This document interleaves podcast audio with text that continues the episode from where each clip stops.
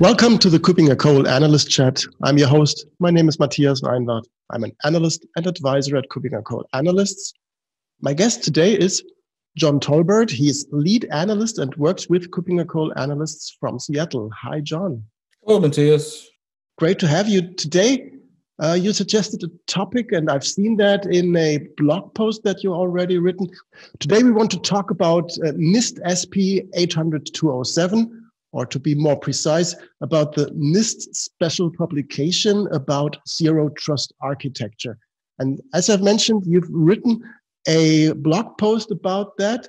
You have provided already your impressions of this document. How are your impressions of this document? You know, I think it's a, I think it's a really good start at zero trust architecture. You know, I, and I think the IT and IT security community in general definitely welcomes this because we've been hearing about uh, zero trust for years. You know, the idea has been around for a while. Uh, it certainly has become kind of a big buzzword in cybersecurity industry. You can back, uh, you know, when we were at uh, conferences, you'd see lots of uh, vendors talking about zero trust and how their products uh, fit into the zero trust networking model.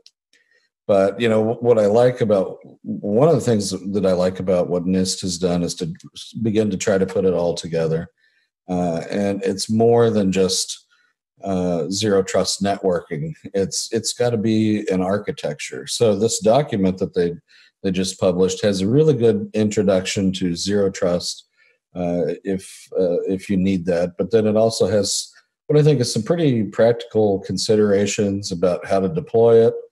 And and I also especially like the sections on possible threats to that architecture, and they call out the need for uh, standardization about parts of the architecture as well. So I think those are uh, you know really good points. Uh, it's a document that I think everybody in the cybersecurity world should take a look at and and begin to think about. I, I fully agree because, um, as you said, we have been talking about zero trust for a few years. I did presentations. I looked it up three years ago about that topic, and um, nevertheless, you've mentioned standardization. As it is not a, a product, something that you just can buy, this is really a, a, kind of concept that you need to implement. And so, what they are doing in that document is really they combine some core security principles together to uh, get a bigger picture on zero trust architecture. And that includes the least um, privilege uh, principle and the principle of defense in depth. Of course, um, zero trust is something every vendor talks about, and it's really a marketing term. And by that, it also weakens a bit. And I think there it helps to have a document by NIST that describes the fundamentals of this concept. And these fundamentals include the, the foundation for cybersecurity and for, and that is close to my heart, of course, identity management architectures. So if you uh, combine these two aspects, relying on strong identities and creating um, a new way of um, cybersecurity architecture, I think that is a great thing. So I fully agree with what you said.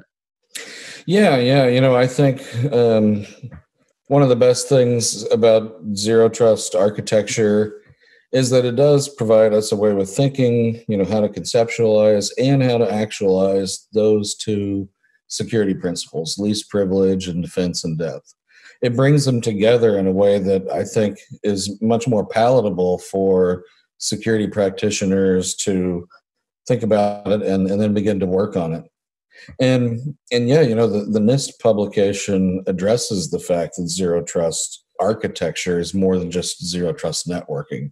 It has to bring in uh, identity and access management iam really the, the core of uh, zero trust architecture is authenticating and authorizing every session in your environment that involves users devices uh, networks, applications, and even the data.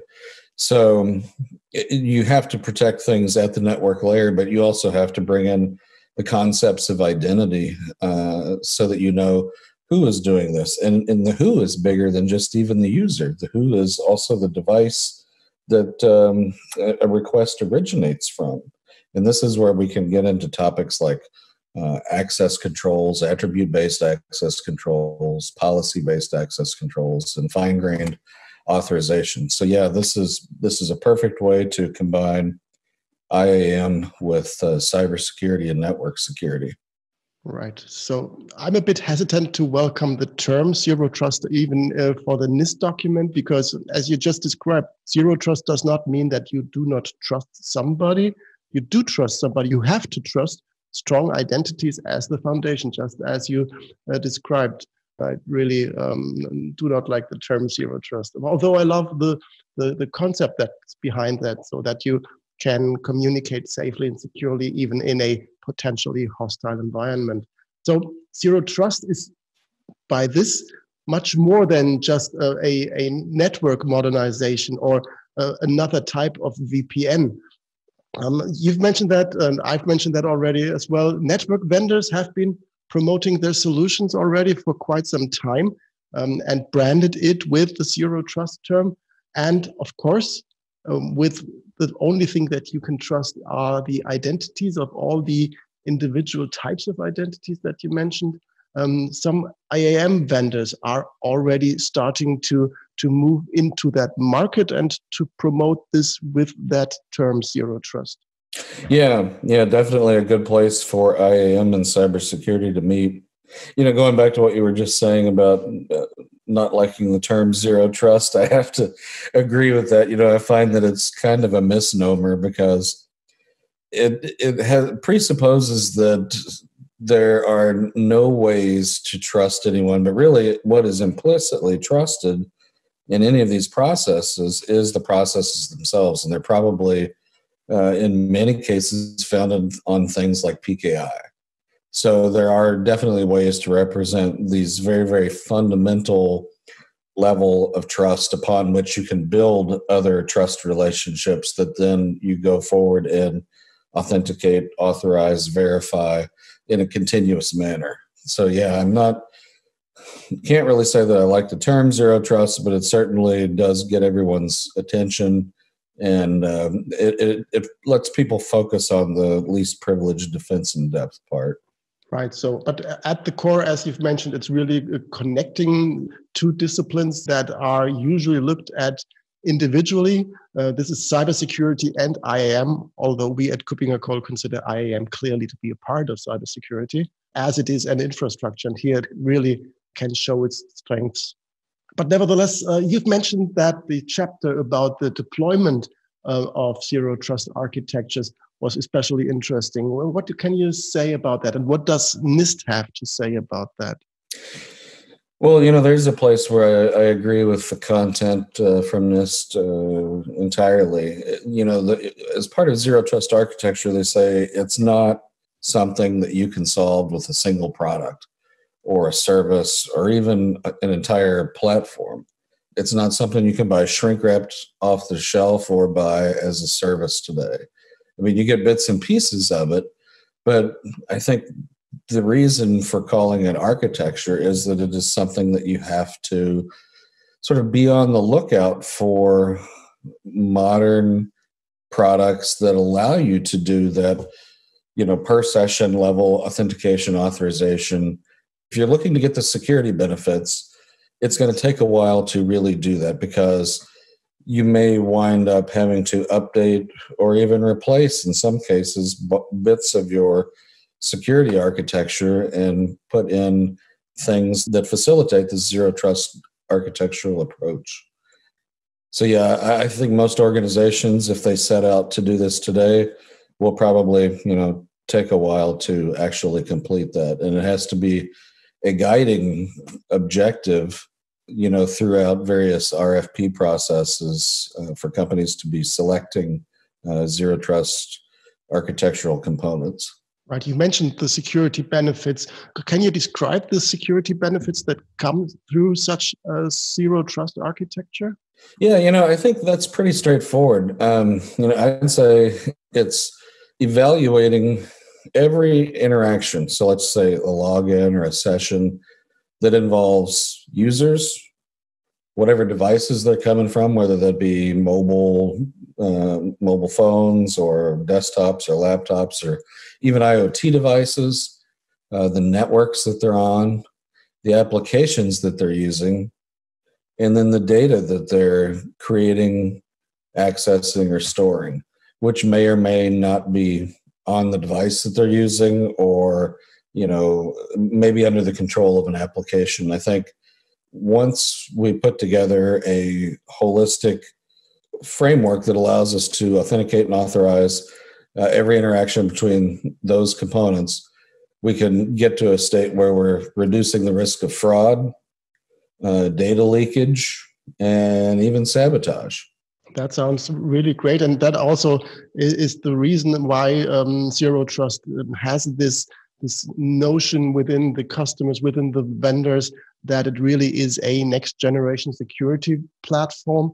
But you've mentioned, um, and I have not heard much about that topic before, uh, that the NIST document also talks about threats to zero trust architecture. So the threats to this next big things uh, cybersecurity platform. What do these uh, threats look like? Can you describe some of those?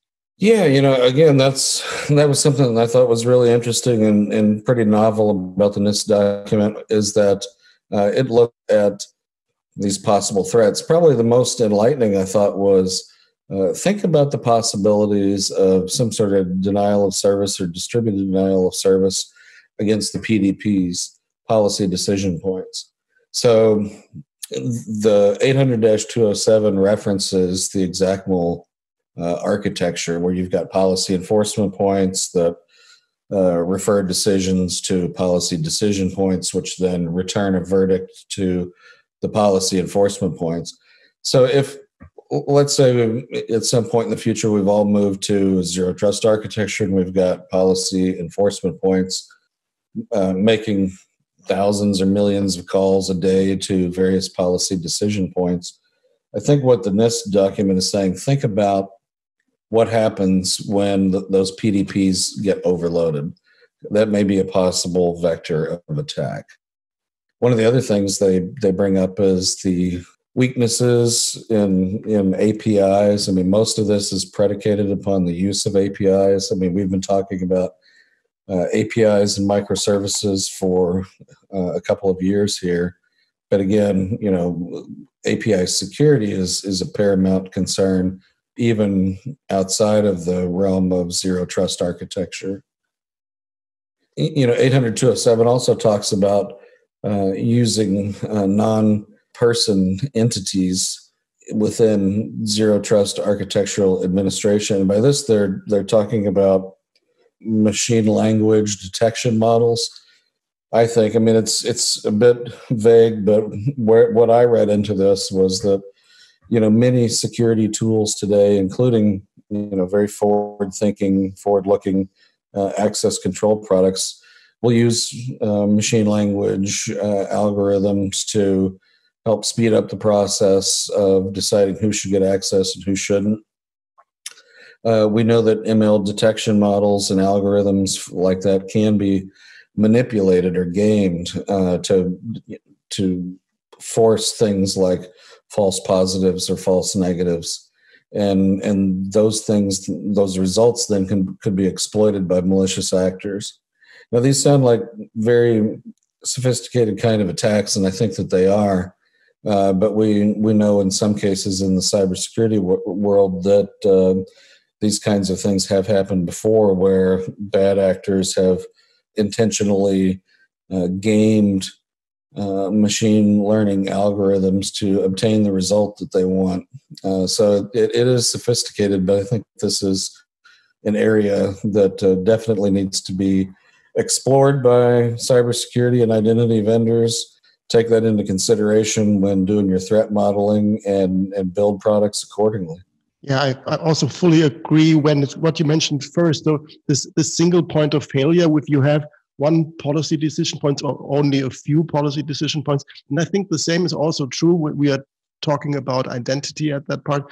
Both the PDP and the IAM system need to be made available in a highly scalable manner, in a highly a, a stable manner and, re, and resilient manner so that all these many identities um, can be handled adequately on the IAM side and that the requests for, for an access decision um, can be handled by the PDP at the required volume. You've mentioned standardization before.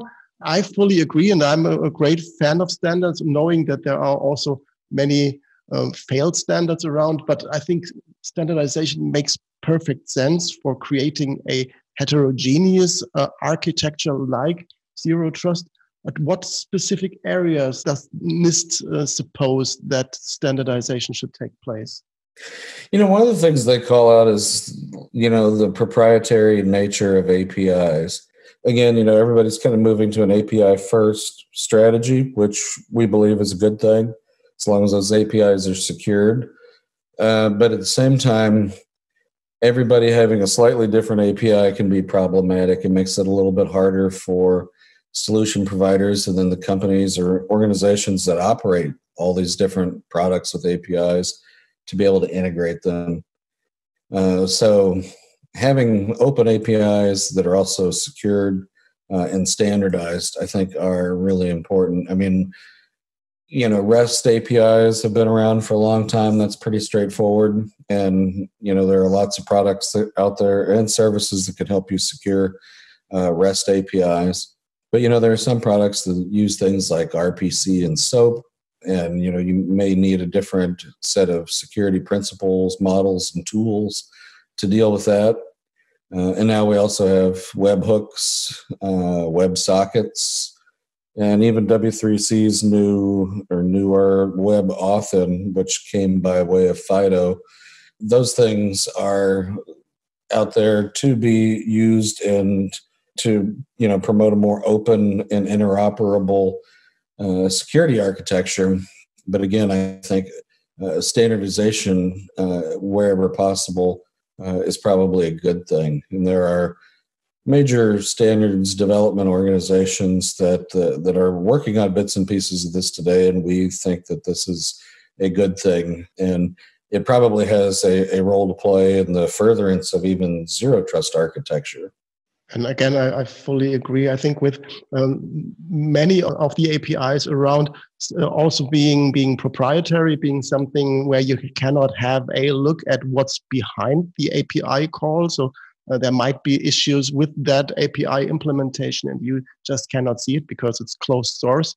I think um, when there are standards around for implementing and creating and designing an architecture for zero trust, that might also lead to readily available reference implementations, hopefully even as open source, so that there is a better way to look into these solutions and to, to verify what's going on even behind the front door of an API call. Okay, thank you very much, John, for, for giving that insight into that just really recently published document. Um, of course, you've mentioned the blog post, and I highly recommend our audience to read it because it goes into more detail than we could cover here in this short podcast episode. When organizations are looking into going zero trust for some of their use cases, for some of their network segments, I know we have research in place. What does that cover? Uh, well, we we help with various kinds of tools choice, both around cybersecurity and identity management, and we are you know very familiar with the underlying principles under zero trust, like least privilege and defense in depth. We have research covering uh, these, so we've got comparative reports, our leadership compasses, and then many different executive view reports on uh, individual products out there that uh, that could be useful for companies that are looking to do uh, tools choice uh, replacements or defining zero trust as a criteria for uh, replacing a product. Right, and I would like to add that with the um, identity fabric concept that we use for um, analyzing and updating and creating uh, identity and access architectures um, that would be one side of the medal when it comes to combining IAM and cybersecurity. And our colleague Christopher just uh, recently put out, uh, together with all our colleagues, the concept for a cybersecurity fabric. And that would be the other side of the medal. So if any organization is interested in doing that step and going that step, uh, please let us know. Please get in touch, find some documentation, find some research, and maybe um, talk to, we hope, the experts that we are um, and that we can support you in that. Thanks again, John, for joining me today. Any final thoughts you want to add? No, just uh, this is a good document from NIST. Uh, thanks for uh, them producing it, and uh, we look forward to discussing not only zero trust architecture but cybersecurity and IAM in general with uh, anyone who's interested. So, thanks again for having me, and uh, have a good day. Thank you for being here, and looking forward to having you back soon. Bye bye.